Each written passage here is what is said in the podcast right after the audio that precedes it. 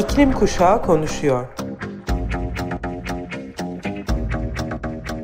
Hazırlayan Atlas Sarrafoğlu.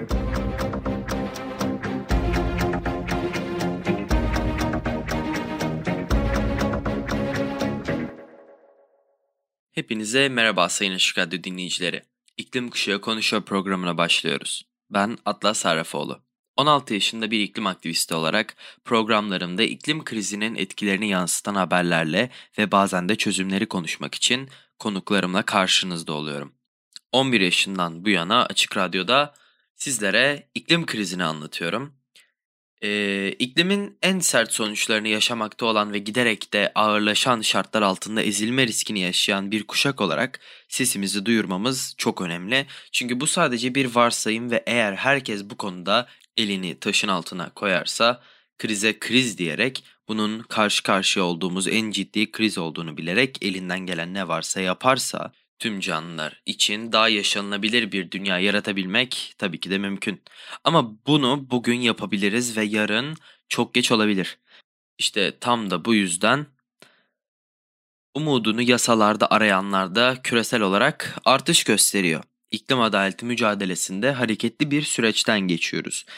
Ben de bu hafta sizler için iklim eylemi ve yasal adaletin kesişimindeki önemli davaların bir incelemesini yaptım.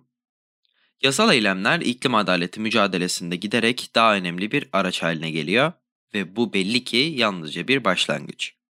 Savunucular, aktivistlerin ve yerel yönetimlerin iklim hasarına ilişkin hesap verilebilirliği sağlamak için giderek artan sayıda hareket, aktivist ve kişilerin mahkemelere başvuracağını tahmin ediyor.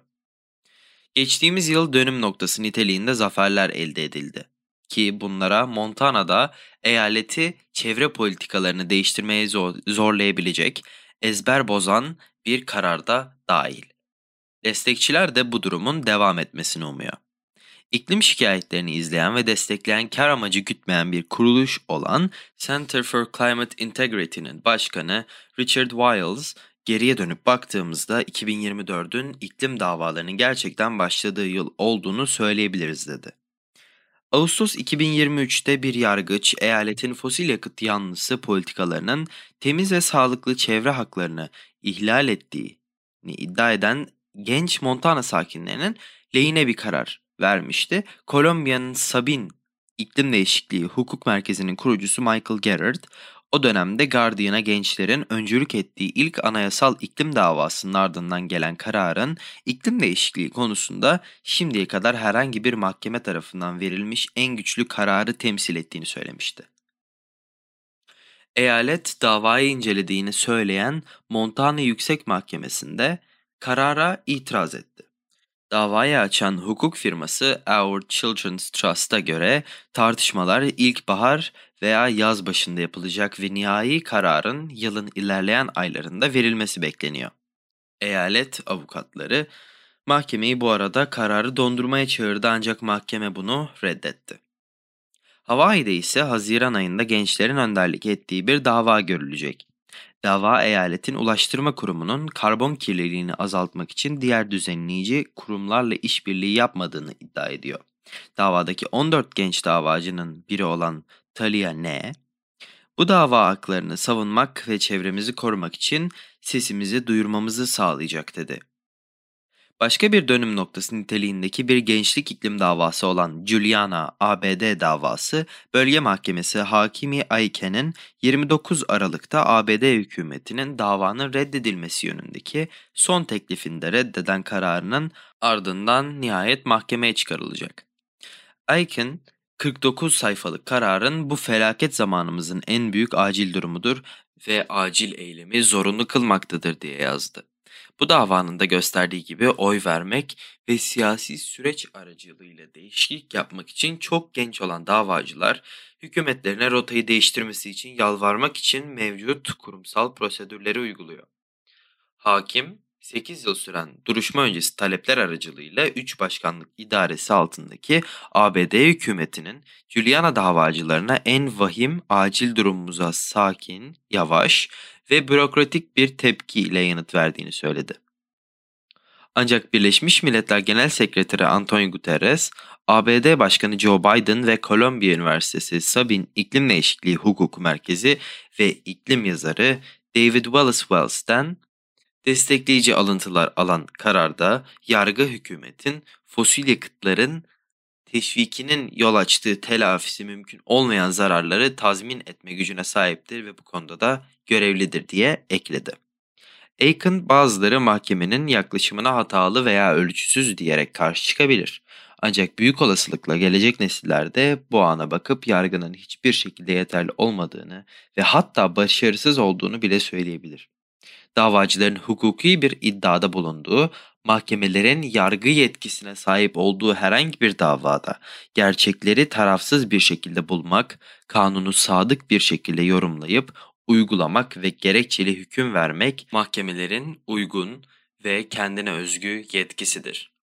Burada da durum böyle diye yazdı. Our Children's Trust Baş hukuk müşaviri Jolie Olson adalete giden bu yolun önünde 8 uzun yıl geçti. Sonunda 2024'te Juliana davacıları uzun zamandır beklenen duruşmalarına çıkacak ve federal hükümetin fosil yakıt enerji sistemi bu gençlerin temel anayasal haklarına göre ölçülüp değerlendirilecek yorum yaptı. 21 Juliana davacısı 2015 yılında anayasa davasını başlattı ve şunu ileri sürdü. Hükümetin iklim değişikliğine neden olan olumlu eylemleri yoluyla en genç neslin anayasal yaşam, özgürlük ve mülkiyet davalarını ihlal ettiğinin yanı sıra temel kamu güven kaynaklarını korumada başarısız oldu. Davanın son turu Haziran 2023'te Aiken'ın gençlerin değiştirilmiş bir iddia beyanı sunmasına izin vermesi ve ABD Adalet Bakanı'nın bu iddiayı reddetme talebiyle başlamıştı. Kararda Our Children's Trust'ın 2024'te devreye girmesi bekleniyor. 13 Aralık'ta Federal Temiz Mahkemesi heyeti oy birliğiyle Kanada'da OCT, David Suzuki Vakfı ve Pacific Center Çevre Hukuku ve davaları tarafından desteklenen 15 genç davacının yasal bir iddiayı değiştirebileceğine karar verdi. Ağustos ayında Montana'da bir yargıç ABD'deki iklim davalarında büyük bir anayasal zafer ve ezber bozan olarak müjdelenen davada genç davacıların yanında yer aldı. Yine geçtiğimiz Aralık ayında Our Children's Trust bir grup Kaliforniyalı bir, bir grup genç adına bir federal dava daha açtı. Çevre Koruma Dairesi'ne hedef alan dava daire bu baharda davanın düşürülmesi yönünde bir teklifte bulunmadığı takdirde esası ilişkin incelemeye gidilecek. Genç davacıların Florida, Utah ve Virginia'da da devam eden davaları mevcut. Amerika genelinde eyalet ve yerel yönetimlerin büyük petrol şirketlerine karşı yeni davalar açması ve yeni türden davaların ve davacıların artması bekleniyor. Kaliforniya'da Gavin Newsom geçen yıl bir iklim davasına imza atan ilgi vali olurken Makam Kızılderili kabilesi ve Shoalwater Körfez Kızılderili kabilesi iklim davası açan ilk kabile yönetimleri oldular. Ayrıca yine sadece Amerika'da 26 iklim aldatma davasından 20'si Sher Edling adlı bir hukuk firması tarafından açıldı. Ancak bazı iklim davalarında çok az deneyimi olan ve hiç deneyimi olmayan bazıları da yeni firmalar çeşitli yargı bölgelerinde benzer davalarda açmaya başladı. Uzmanlar bunun davaların ticari açıdan uygun hale geldiğini göstermesi nedeniyle iklim dava dalgasında bir dönüm noktasına işaret edebileceğini söylüyor. Geçen yıl Multnomah kentinin açtığı dava danışmanlık firması McKinsey hedef alan ilk şikayeti bu petrol şirketlerine imkan sağladığı söylenen firmalara yönelik artan ilginin bir işaretiydi. Yeni hukuk teorileri de güç kazanıyor. Son yıllarda hükümetler, Fosil yakıt şirketlerinin iklim krizi hakkında şüphe uyandırmak için komplo kurarak şantaj yasalarını ihlal ettiğini iddia etti. Hükümetlerin fosil yakıt şirketlerine karşı mücadelesine tanık olmak eminim çok enteresan olacaktır. Geçtiğimiz yıl kar amacı gütmeyen Public Citizen henüz test edilmemiş bir hukuk teorisi olsa da şirketlerin cinayetten yargılanabileceğini öne sürmüştü. Bu yıl diğer iklim davalarından da büyük haberler gelebilir. Delta Hava Yolları, Nike, ve Etsy gibi şirketleri yeşil yıkamadan sorumlu tutmaya çalışan bir takım davalar var. Diğer şirketler ise kısmen iklim etkilerinden kaynaklanan çevresel zararlardan plastik üreticilerini sorumlu tutmaya çalışıyor. Geçen yıl Kaliforniya Başsavcısı Rob Bonta, plastik kirliliğine karşı kapsamlı bir yasal strateji çağrısına bulundu ve plastik üreten fosil yakıt ve petrokimya şirketlerine yönelik bir soruşturma başlattı. Geçtiğimiz ay Exxon, Hollandalı yeşil aktivist yatırımcı grubu Follow This'in getirdiği iklim değişikliği kararına ilişkin onaylamayı engellemek için bir dava açmıştı. Koruma grupları aynı zamanda ABD'nin geçen yıl onayladığı Alaska'daki büyük petrol sondaj projesi gibi belirli kirletici girişimleri de hedeflemeye devam ediyor. Bu arada yurt dışındaki iklim davaları da önemli dayanak noktalarıyla karşı karşıya kalıyor.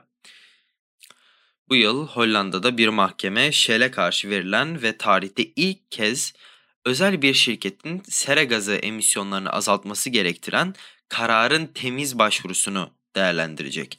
Dava Ocak ayında ING Banka iklim krizini körüklediği suçlamasıyla dava açan savunma örgütü Friends of the Earth tarafından açıldı. Avrupa İnsan Hakları Mahkemesi'nin Türkiye'nin de dahil olduğu 33 ülkenin yeterince güçlü bir iklim politikası oluşturmadığını iddia eden 6 Portekizli gencin açtığı dava içinde tekrar vermesi bekleniyor. Bu yılın ilk haftalarında Avustralya'nın en büyük petrol ve gaz şirketinden biri olan Santos, 5.8 milyar dolarlık Barossa boru hattı ile ilgili savaşta yasal bir zafer elde etti. Yargıç Natalie Charlesworth, bölgede on binlerce yıldır yaşayan yerli halkın kültürel mirası için büyük bir risk oluşturduğu yönündeki iddiaları reddetti. Gaz sektörünün önde gelenleri ve destekçileri kararın iklim kriziyle ilgili endişe duyan kişilerin petrol çıkarma planlarını yavaşlatmak için yasal yollara başvurmasını önlemek için acil düzenleyici reformun gerekli olduğu yönündeki iddialarına ağırlık kattığını iddia etmekte gecikmedi. Kanıtlar dünyanın küresel emisyonlarda hızlı bir azalmaya ihtiyaç duyduğunu gösterirken davada bu ölçekte bir gaz projesi geliştirmenin meşruluğu hakkında da hiçbir şey söylenmiyor. Barossa'da bir gaz sahası için çok yüksek karbondioksit konsantrasyonu bulunuyor ve bu gelişme ile atmosfere yüz milyonlarca ton ısıyı hapseden karbondioksitin eklenmesine neden olabilir. Ne Santos ne de federal veya bölge hükümetleri bunun emisyonları azaltma planına ne kadar uygun olduğunu veya geçen sene sonunda yapılan COP28 iklim zirvesinde gaz da dahil olmak üzere fosil yakıtlardan uzaklaşma yönündeki küresel taahhütle nasıl örtüştüğünü gösteremedi. Karayipler'deki Bonaire adasının 8 sakini kendilerini iklim krizinden korumak için yeterli çabayı gösteremediği için Hollanda'yı mahkemeye verdi. Resmi yasal itiraz 12 Ocak'ta Lehi'de Greenpeace Hollanda ile birlikte yapıldı. Dava hükümetten Bonaire'ı iklim değişikliğini sonuçlarından korumak için somut önlemler almasını ve sera gazı emisyonlarını azaltma planlarını hızlandırmasını talep ediyor. Bonaire, Güney Karayipler'de Amsterdam'dan yaklaşık 8000 kilometre uzaktadır ve adada Hollanda yüzlerce yıldır varlığını sürdürmektedir. 2010 yılından bu yana özel bir Hollanda belediyesidir ve Hollanda vatandaşı olan yaklaşık 20 bin kişilik bir nüfusa sahiptir. Davanın davacılarından biri olan sosyal hizmet uzmanı Danik Martis, Karayip Hollandası çok uzun zamandır unutuldu diyor. Hollanda alçakta bulunan ülkeyi Kuzey Deniz'den korumak için kullandığı iklim adaptasyonu önlemleriyle bilinmesine rağmen davacılar Hollanda hükümetinin adalarının gelecekte güvenli ve yaşanılabilir kalmasını sağlamak için herhangi bir eylemde bulunmadığını iddia ediyor. Davanın iki temel talebi var. Birincisi Hollanda hükümetinin Bonaire'ı iklim değişikliğini sonuçlarından korumak için planlar yapması ve sonut önlemler alması. İkincisi Hollanda'nın iklim hedeflerini sıkılaştırması ve mevcut 2050 hedefinden 10 yıl önce net sıfıra ulaşarak küresel ısınmayı 1,5 derecenin altında tutmak için adil payına katkıda bulunması gerekiyor. Ülke nüfus oranına göre Avrupa'nın en büyük sera gazı salımı yapan ülkelerinden birisi.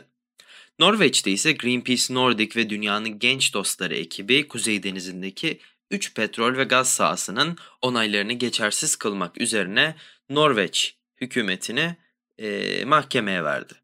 Örgütler tümü Kuzey Denizi'nde bulunan 3 yeni petrol ve gaz sahasının yakın zamanda onaylanmasının Norveç Anayasasını, Avrupa Ekonomik Alanı Yasasını ve Norveç'in uluslararası insan hakları taahhütlerini ihlal ettiğini savundu.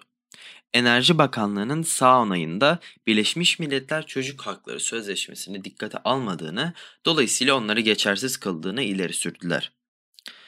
Mahkemenin bu kadar olumlu ve kapsamlı bir karar vermesi beni son derece memnun etti ve rahatlattı. Karar petrol ve gaz sahalarının yasa dışı olarak onaylandığını ve üretimin derhal durdurulması gerektiğini ortaya koyuyor. Greenpeace Norveç Başkanı Freud Pleim daha sonraki tüm gelişmelerin durmasını bekliyoruz dedi. Kuruluşlar özellikle Enerji Bakanlığı'nın yapması gereken 3 petrol ve gaz sahasının küresel iklim etkilerine ilişkin etki değerlendirmelerinin ya çok yetersiz olduğuna ya da hiç bulunmadığına dikkat çekti. 18 Ocak'ta Oslo Bölge Mahkemesi tarafından verilen karar, 3 petrol ve gaz sahasının da onaylarını geçersiz buldu ve devletin bu sahalarda inşaat ve üretim yapmak için gerekli her türlü yeni izni vermesini yasaklayan bir tedbir kararı çıkarttı. Mahkeme ayrıca çocukların dinlenme hakkının yasal olarak gerekli çevresel etki değerlendirmeleriyle bağlantılı olarak yapılması gereken kamuya açık duruşmalar yoluyla korunacağına karar verdi. Giderek daha fazla insan özellikle de iklim değişikliğinden en çok etkilenenler iklim krizine karşı haklarını korumak için yasayı kullanıyor. Bu karar dünya çapında devam eden tüm iklim davaları için önemli bir referans noktası haline geliyor. Son olarak da Türkiye'deki iklim davasını hatırlatmakta fayda var. Türkiye 13 Nisan 2023 tarihinde Birleşmiş Milletler Genel Sekreterliğine güncellenmiş ulusal katkı beyanı sunulmuştu. Bu beyanın Türkiye'nin 2015 Paris Anlaşması'nda belirlenen yükümlülüklerine karşılık gelmemesi sebebiyle uluslararası sözleşme e, kapsamında gerçekleştirilen bu kararın iptali için Elanaz Birdal, Seren Anaçoğlu ve Atlas Sarifoğlu Mayıs 2023'te dava açmıştı. Gençler açtıkları dava ile Türkiye'nin güncellenmiş ulusal katkı beyanının anayasa, Avrupa İnsan Hakları Sözleşmesi, ekonomik, sosyal ve kültürel haklara ilişkin sözleşme, Birleşmiş Milletler Medeni ve Siyasi Hakları Sözleşme ve Birleşmiş Milletler Çocuk Hakları Sözleşmesi ile güvence altına alan yaşama, kötü muamele görmeme, özel hayatın korunması, ayrımcılık yasası gibi temel hak ve hürriyetlerini ihlal edici nitelikte olması sebebiyle bu beyanın iptalini yetkili ve görevli mahkeme olan Danıştay'dan talep etmişti. Davanın görüldüğü Danıştay ilgili dairesi geçtiğimiz Aralık ayında gençlerin ve çocukların iklim krizine karşı açtığı davayı herhangi bir inceleme yapmaksızın davanın tarafları olan Cumhurbaşkanlığı ile Çevre, Şehircilik ve İklim Değişikliği Bakanlığı'na dava dilekçesini tebliğ etmeden ve davaya cevaplarını sormadan reddetti. Danıştay'ın gençlerin ve çocukların açtığı davayı incelemeksizin red nedeni şöyle belirtiliyor. Uyuşmazlıkta konu edilen ulusal katkı beyanının Paris İklim Anlaşması kapsamında anılan anlaşmanın bir parçası olarak anlaşmada yer verilen taahhüdün yerine getirilmesine ilişkin bir belge olduğu, tek başına iç hukukta etki eden bir yanının olmadığı iç hukukta bu beyan kapsamında bir düzenleme yapılacağına ilişkin bir taahhüt niteliği taşıdığı dolayısıyla idari işlem değildir ve idari işlemin iptali konusu yapılamaz. Davanın red kararı çoğunluğu e, çoğunluğuyla alındı. İki üye e, ulusal katkı beyanı uyarınca iç hukukta gerekli düzenlemelerin yapılacağı iş ve işlemlerin gerçekleştirileceği açık olduğundan kesin ve yürütebilirlik açısından bir işlem olması nedeniyle davanın esasının incelenerek karar verilmesi gerektiğini savunarak red kararına karşı çıktı. Yani bizim tarafımızda oldu. Red kararının temiz sürecinde bozularak Türkiye'nin iklim değişikliği hakkında aldığı kararların temel hak ve hürriyetler boyutunda da içeren esaslı bir şekilde incelendiğini umuyoruz. Bu haftaki İklim Kuşağı Konuşuyor programının kapanış şarkısı olarak Harold Van Lennep'ten Liberation'ı seçtim. Haftaya Cuma günü saat 14'te buluşana dek kendinize, sevdiklerinize ve evimiz olan gezegenimize lütfen çok iyi bakın. Görüşmek üzere.